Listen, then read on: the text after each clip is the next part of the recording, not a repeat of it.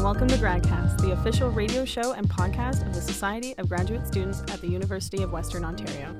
I'm your host, Brittany Melton. And I'm your co host, Laura Munoz. And we are here today with Ariel Frame, a PhD candidate in neuroscience. Ariel, thank you for being here with us today. You're very welcome. So, Ariel, as our former editor and also multi time attender of GradCast, as both host, obviously, and as speaker, we're really, really excited to have you. And Laura, what do you have to say? I am super excited, and this is a bittersweet episode because this is your last episode as a PhD student, so it'll be interesting. Yeah. So, with that, let's hop in. so, Ariel, I'm going to start us off with just genuinely because you've been on the show a couple of times, right? And you're and you've said that your research has changed a little bit. Would you like to start us off with just broadly what are you doing for your research? Um, yeah, broadly speaking, uh, my work is on aging, brain metabolism, and memory. Those are like the the main features of my uh, of my work, and uh, more specifically, the kind of um, studies that I do are, involve uh, genetically manipulated animals, uh, so that I can alter their brain metabolism and then age them and test their memory. Yeah, you'll have to walk us through all of that. So, we have brains. Brains get older, Uh-huh. and when they get older, they get diseases. And you're specifically studying Alzheimer's, I fa- as far Well, as I understand. Interestingly, I mean, this is uh, like so coming for a full circle, and for those who are like kind of starting their PhD, this is the kind of thing that kind of happens. Is you start with an idea and then you see where it's going to go, and then it doesn't go that way. so I I joined this lab. Uh, I work with uh, Robert Cumming here in the biology department, and uh, I joined with the intention of generating a mouse model that had altered lactate in the brain, a metabolite, and uh, and then and then after generating the animal, crossing it to a Alzheimer's model mouse, and seeing if the change in that metabolite has an impact on Alzheimer's. Now that was a lo- lofty goal. it turns out it was just difficult enough to just change the lactate in the mouse in of itself without the Alzheimer's model. So that became too broad, uh, too too big a project to to fit in the time that I was here, and I never ended up actually doing the uh, the Alzheimer's model that I'd originally signed up to do. That's okay though because um, as my trajectory has changed, my interests have sort of changed too, and I, I I'm still super intrigued and interested in neurodegenerative disease um, of all sorts, like Alzheimer's being the most common one. Um, but I'm actually more interested in aging in general. So um, it's okay to, that I didn't focus and narrow down on age on Alzheimer's because uh, my my future studies are, are probably not going to be just specifically in Alzheimer's anyway.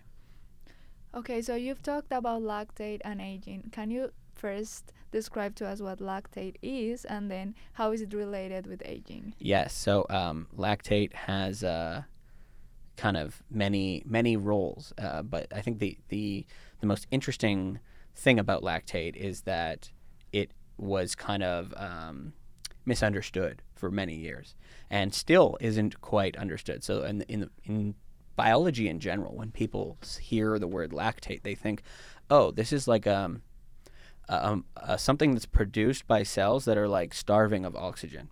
Um, and it's like a it's a damaging thing. It's just a waste that you release uh, when you're like a cell that's like kind of dying and, and suffocating.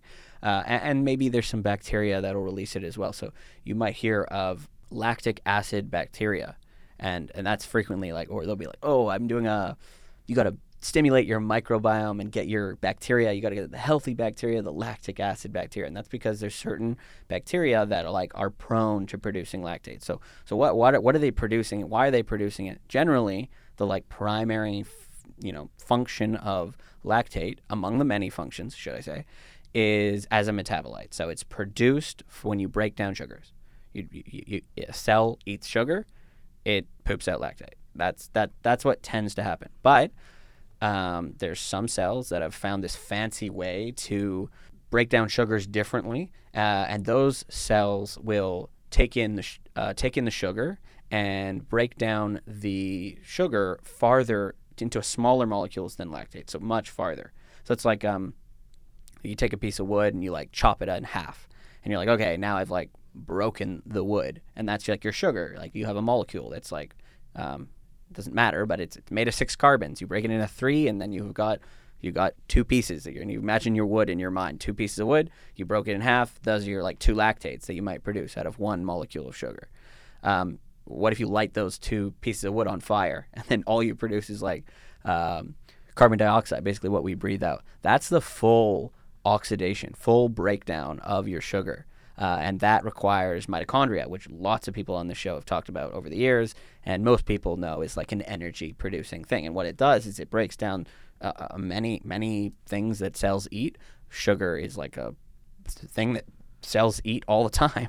So this is like kind of the intermediate. You can break down uh, your sugar halfway into lactate, and then you can like further break down the lactate into requiring oxygen into like carbon dioxide and water. So um, that's the main thing that it is. It's a metabolite um, that's produced as this intermediary between the two steps of break of sugar breakdown. Um, but also it has lots of other things that that it does that I could tell you about as well.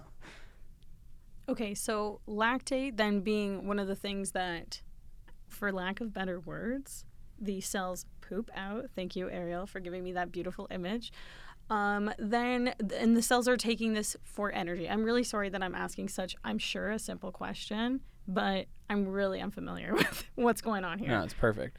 So cells are taking taking in the sugar, breaking it down, producing lactate, and then what are they doing though with what what they're getting from the sugar? Is this energy? Is this yes, like yeah. brain I, energy? I guess I, I simplified it even maybe too much. So people will frequently be like, "Oh, you know, your energy is produced um, as ATP, and that's what I didn't didn't mention. And that's just a, it's another. I mean, you got a bunch of organic molecules that all uh, living organisms on this planet are made of, um, and that includes fats, lipids, proteins. People talk about, you know, gotta get your protein, bulk up because your muscles are made of it. Your muscles are made of protein. That's another mo- organic molecule. Um, carbohydrates is what I've been referring to as sugars, and also nucleic acids is another is another thing, and that's what people say when people say DNA. They're like, oh, it's in your genes. Your genes, it's all made of. That's like with the coding material uh, for all the organisms on this planet. It's actually interesting that you know DNA is this mo- this nucleic acid molecule, and it's made up of a lot of different types of nucleic acid. One of which is ATP. and so ATP is actually functioning both in the code of your DNA and as an energy molecule. So uh, again, this is the, this is the kind of thing that you would. This is a, one of the organic molecules that's produced when you break down a sugar in the process of producing lactate, and uh, can be used as basically. Um, when I say energy for a cell, it's it's paying for anything a cell does. If a cell makes something, they got to pay for it with ATP. If you want to move somewhere, pay for it with ATP. You want to grow bigger, pay for it with ATP. You want to uh, replicate into like into into a, uh, another cell, and you want to make daughter cells, you've got to pay for it with ATP. Anything a cell does costs ATP. In fact, I mean, right now we're moving. Uh, we're animals because we're animated. We move around, so our muscles move. That costs a lot of ATP. Well, what is it? What are the cells individually doing? What they're doing is they're they're taking the muscle cells and then compressing a little springy sort of protein. So it's again inside the cell. You have a protein, and it's kind of springy, and it to to compress that that spring, it takes energy to push the spring closed, and takes that energy to pull it apart as well. So that's that's what the energy is. You've got a bunch of cells that are like opening and closing a spring, and anything that you do in any organism requires that uh, ATP. I mean, there are other nucleic acids um, similar to ATP that are also used for energy purposes, but that is what I mean when I say uh, energy is produced uh, during lactate production. Now, you mentioned that ultimately you are interested on aging. Yes. So I would like to know how lactate relates with aging. So yes, I mean this is um, this is like an ongoing question at the moment. It's like not not quite clear.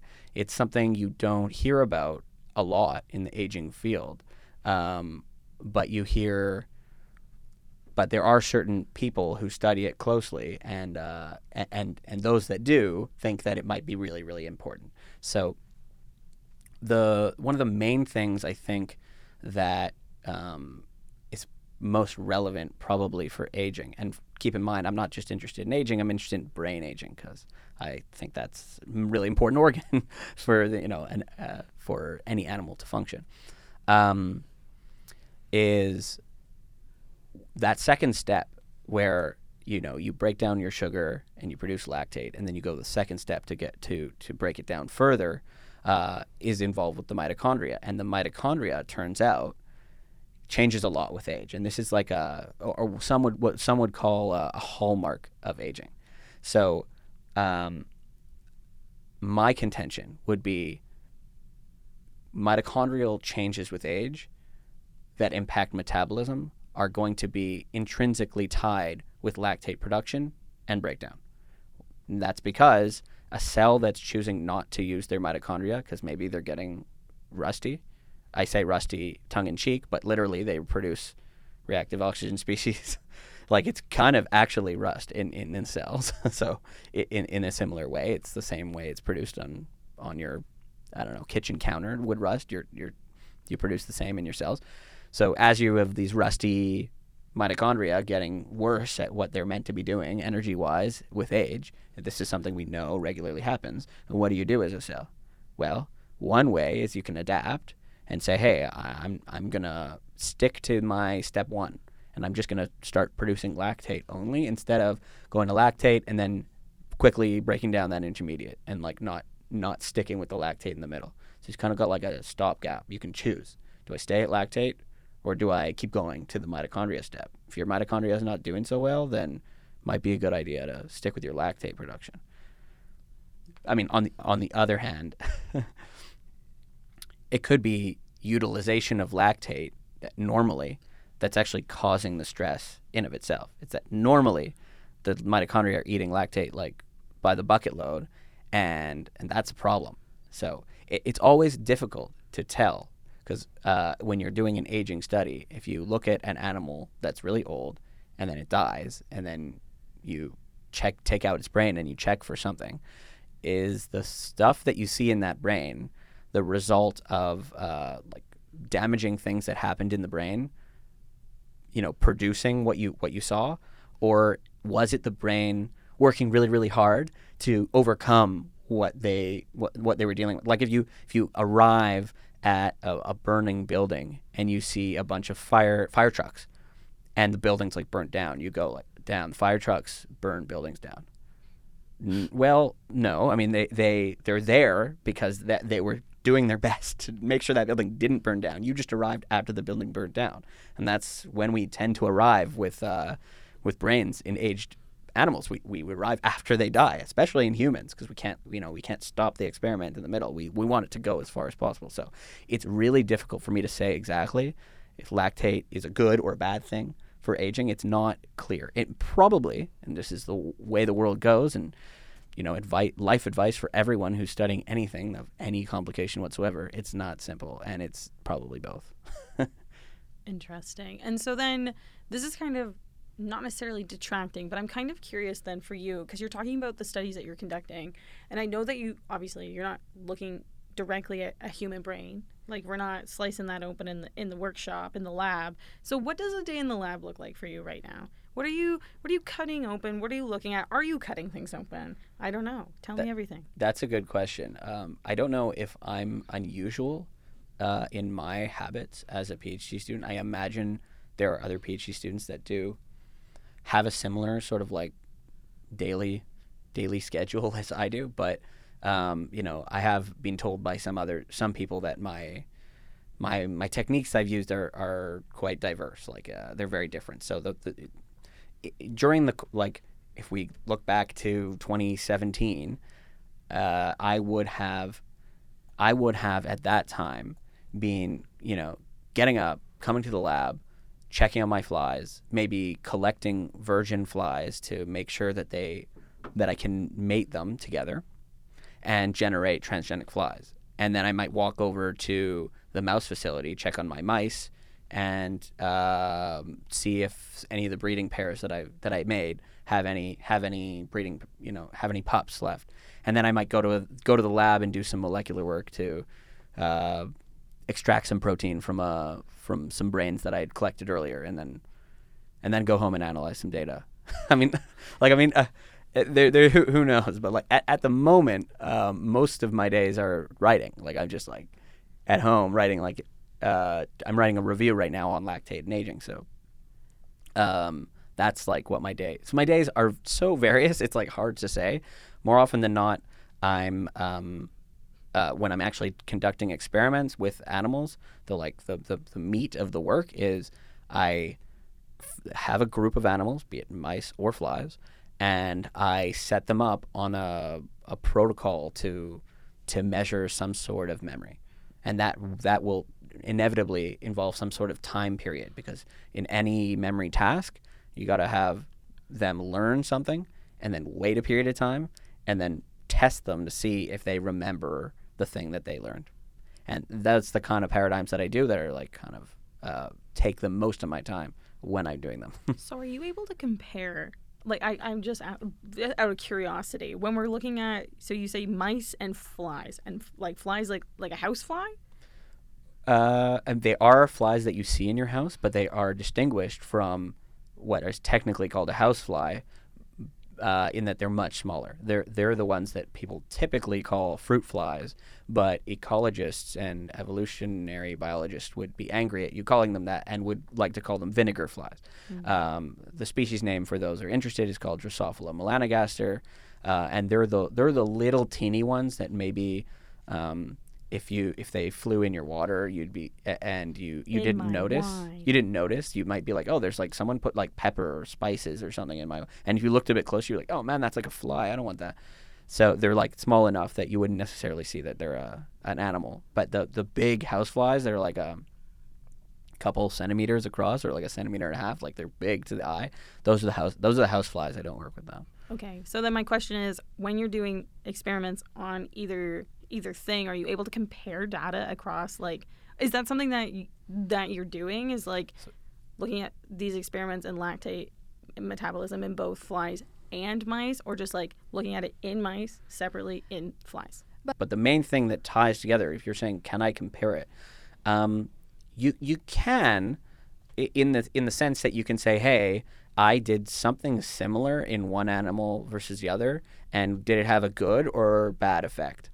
But you can't like be like, oh, well, they did um, 33% better on this task, and then i- i- what percent, how, how, what percentage better did they did on this other task? You can't compare unless it's the same exact task. Like if I, um, I don't know, if I'm doing a matching game where I have to like touch the numbers on a screen in a certain order as they pop up, and you see how good I am at that.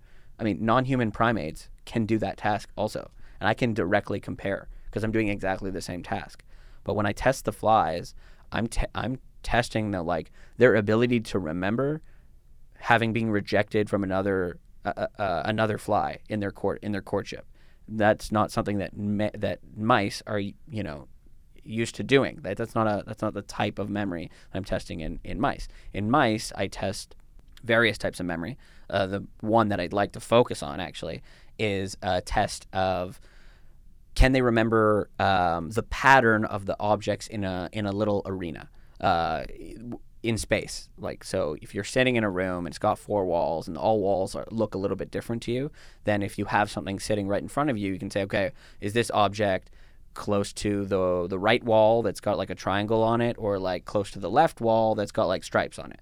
And you can actually locate in the room. You can remember in the room where is this object relative to those walls. It's always closer to the right wall and not to the left wall or not, always close to the, the triangle wall and not the stripe wall. I say right, not right and left because it's not relative to you; it's relative to the room. So the mice, I teach them where objects are, and then I, I do another test to go, hey, do you remember which one's the old object that's in the same place that I had it before, or do you have the object?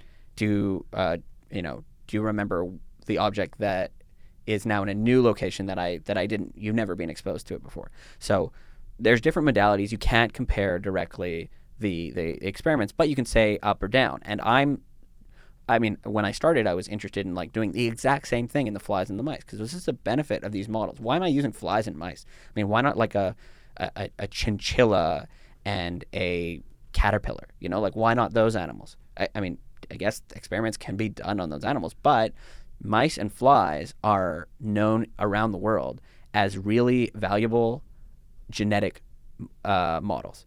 You can genetically manipulate. There are hundreds and hundreds of tools. So literally, I can order off the shelf. I can find a website and order um, a genetically modified fly, and they will ship it to me for like ten bucks. And for like a hundred or a couple hundred bucks, I can order from another database a genetically modified mouse. So I did that. I did that. I ordered these, and they kind of plug together like Lego pieces. So um, these everybody has access to the Lego pieces, but no one's put them together in the pattern that I have.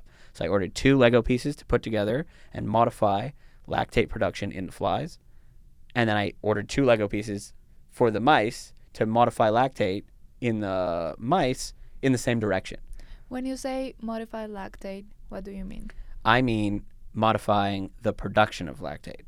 So I've there's there's a there's a remember we said there's different organic molecules. One of them was proteins. A lot of these proteins do all the functional work that cells need to do, including breaking, cutting things apart, breaking them, n- manipulating their shape. So one of those steps in the sugar breakdown that I was talking about is um, when a one of the uh, protein called an enzyme uh, converts that like one of the products. It's like a series of steps. So it says like eight steps. I don't know how many steps there are, but you break down the sugar. One of those steps takes uh, uh, a metabolite called py- pyruvate and converts it to lactate. It's this step, this final step, that's like the most important for production of lactate, that has an enzyme called lactate dehydrogenase that I manipulate.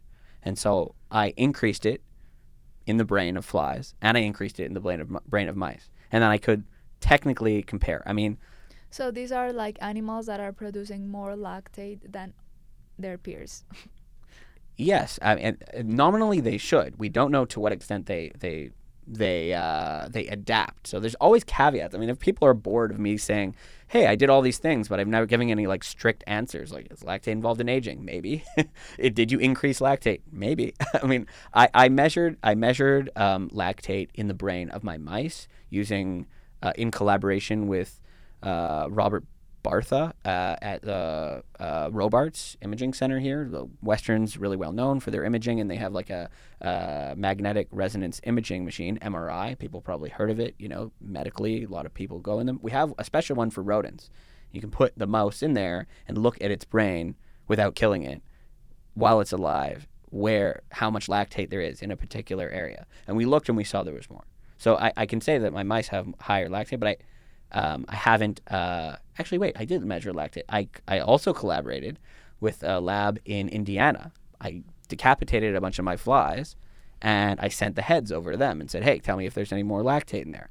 And some of my flies that I had manipulated had more had more. So the ones that I induced there also had higher lactate. So it just a, there's a little bit more nuance as to like, well, not not all, uh, all, your cells are not the same. There's different cell types in the brain, um, and and and I a part a big part of my project was not just increasing lactate production by increasing this like last enzyme that produces lactate, but also uh, restricting it to just one cell type or the other. Now, both the methods that I just described, collaboration here at Robarts, collaboration in Indiana, uh, uh, f- to do to measure the to measure the flies it wasn't specific to a cell type. So I'm looking at the global. So like it's kind of it's kind of weird. I'm looking I'm manipulating cells specifically, but then I'm looking at the whole brain. So it's even if I don't see an increase in lactate, it's hard to say whether it wasn't increased locally on like a smaller scale that I wasn't able to measure with the methods that I used. I believe in a couple of circumstances, although there's many contexts in which I increased um, lactate production or nominally increase increased lactate production, I have confirmed it in mice and in flies. So potentially yes in a couple conditions. Okay, that's excellent. So we now know that you have animals that might produce higher amounts of lactate. How are they behaving? How are they aging? Are you noticing any differences? Because I know it depends, and I know this is a more complicated question that than we can answer probably in five years. Maybe it'll be yeah. a lot of time. But uh, I feel like probably you have some uh, first idea or first hypothesis of what must what might be going on there. Yeah. Um, I can say definitively, uh, the flies didn't handle it very well. they died precipitously when I increased lactate production. Um, and uh, you know, Were The- they acting crazy or were they just like dying? um, uh, some of them uh, were were worse at a at a task that measures locomotor ability. So I just said, hey, you know, if I take the flies in a tube and I tap it down, uh, how how readily do they uh, climb the walls to go up? And this is something they just do innately. If, and if you had any fly in a tube, you knock it down, it's going to fly up. Um, they they did a little bit worse at that. Uh, but the main thing was their their memory was worse in other circumstances as well. So there was kind of a, a, an association between they were dying more and then their memory was worse. And I'm I'm just writing up that paper right now. so uh, so that's you know results to be to become soon. Uh, in the in the mice, I, I did age them across like quite a long time. Um, we went up to like 18 months, um, and I didn't see any like I mean we didn't have enough animals to say for sure, but I didn't see a lot of them dying. You know, like they, they didn't respond as as readily as, as the as the as the mice did. So I don't think that they were as negatively impacted. But there's a caveat. The caveat is mm, fl- mice have a backup. They've got another way of producing lactate, like a second gene for this, whereas flies only have one. So I think there's some sort of regulation that's a little bit different in the flies and the mice. Um, that means the mice were able to like kind of cope with the increased lactate that they were producing over the course of their life, whereas um, the flies were not. Yeah, no, I uh, like I wanted to ask you how you dealt with the frustration of realizing that uh, your question was bigger than you expected because I feel like that's something that happens to many PhD students is happening to me also and I'm like wow I probably won't be able to solve my question. This was harder than I thought. And you realize that you have like entire systems and so many variables that you couldn't control. And I think that's so beautiful about science and biology in general. Like we won't be able to explain everything in an equation because life is complicated and beautiful. So uh, i'm wondering how did you deal with all of those uh, like variables and outcomes that you didn't control or that you were not expecting Yeah, um, I mean, as much as much as you you come in to your graduate degree, and if you're doing a research-based degree like I am, and, and you've got a bunch of experiments and hypotheses, and you're like, this is going to be great, and I'm going to solve it, and if I find something, it's going to be really cool, it's going to be really impactful, I'm going to change the world, I'm going to f- discover things, it's going to be phenomenal, and then you like instantly fail. You instantly find out no, the method isn't really going to work the way I wanted to do it. And actually, I like half of the control groups I just I can't do. We don't even have the money to do it. And then, oh, actually, this like uh, you know, this this um, model doesn't really necessarily answer what I thought it would do. So it'll I'll apply it to something else, and and you always have to like kind of caveat it. So, um, I would say, you know, stepping away from the specifics of like what went wrong along the way. P.S. A lot, a lot went wrong uh, in in in these in these projects. In my project, um, I think the take-home message, really, for anybody who's going to be doing like work like this, is you need to be perseverant. Um, and I, I thought that I was persevering through a lot of adversity, like difficulty getting into grad school, but it was like nothing compared to what you actually face in grad school alone. so so um, expect expect that you know you're not necessarily going to find something Nobel Prize worthy. Um, expect that your experiment may not work and that you're going to have to add a thousand caveats to the end of your results, and you you may not you may not um, have a full um, story at the end of it. You may have like a partial story. I think that like um, my results from my studies were interesting and um, uh, you know informative for the f- the field, um, but they're not finished uh, at all. I haven't like solidif- solidified and closed the loop on anything really. Um, so I need to come to terms with that, and I need to come. You need to come to terms with like uh, micro failures. Uh, I call them. mi- I, would call them micro failures because none in of themselves are like end of the world, um, and that should also be understood. So, um, the one, how do you deal with it? persevere. Persevere through it. That doesn't mean uh, necessarily that you have to grit your teeth while you're like stabbed in the chest over and over. What it means is um, tailor, taper your expectations. Aim, keep aiming high. Everyone aim as high as you can.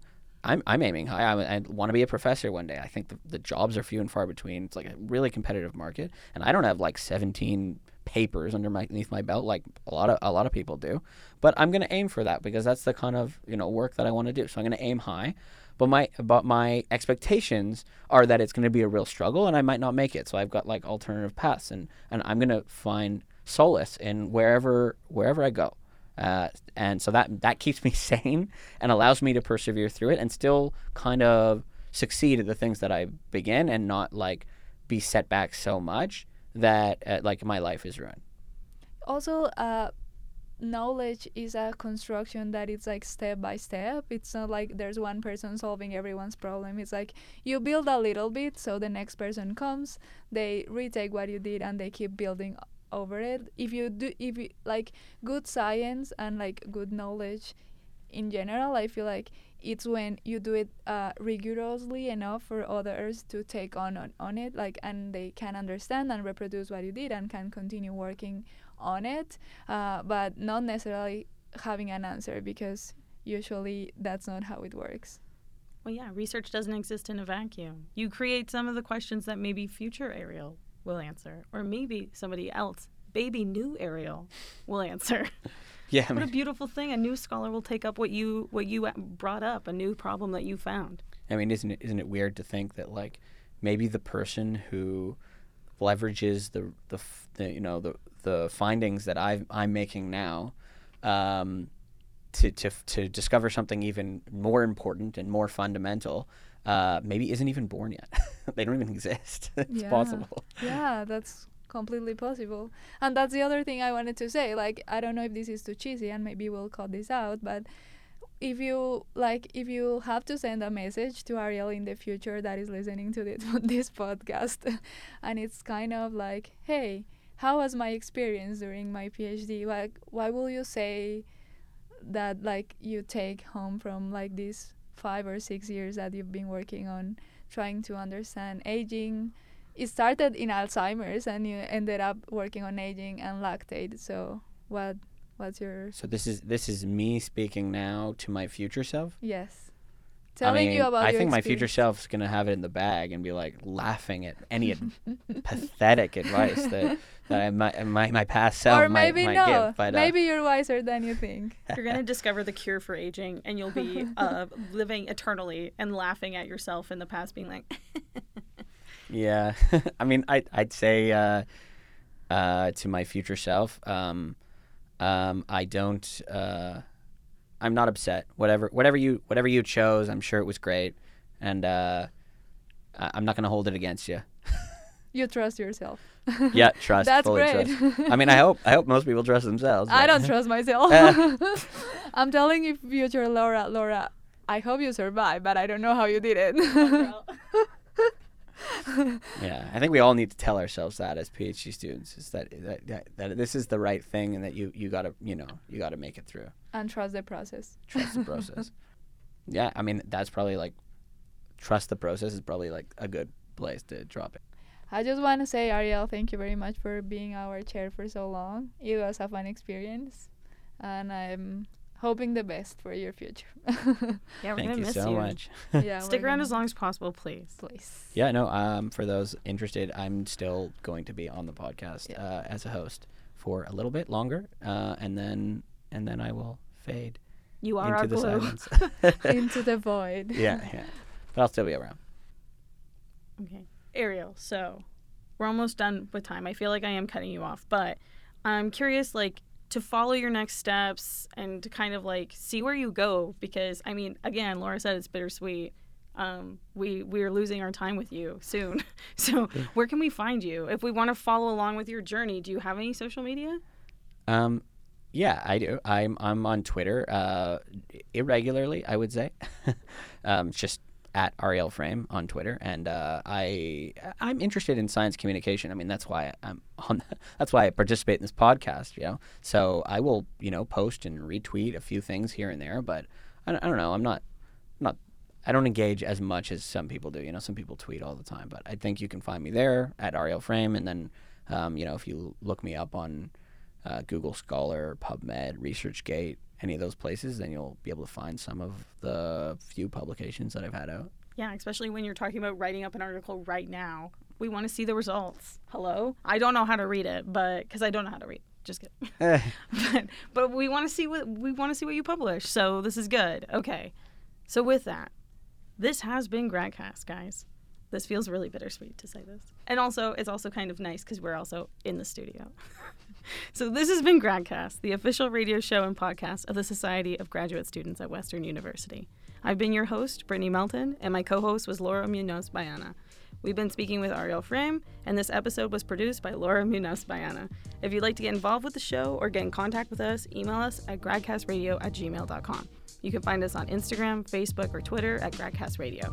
To listen to us, we're on Radio Western 94.9 FM. You can also find all of our episodes on our website at gradcast.ca or on our pod, or on podcast apps like Podbean, iTunes, and Spotify. Alternatively, select podcasts have been uploaded to YouTube at Gradcast Radio. Thank you for listening. Have a good night.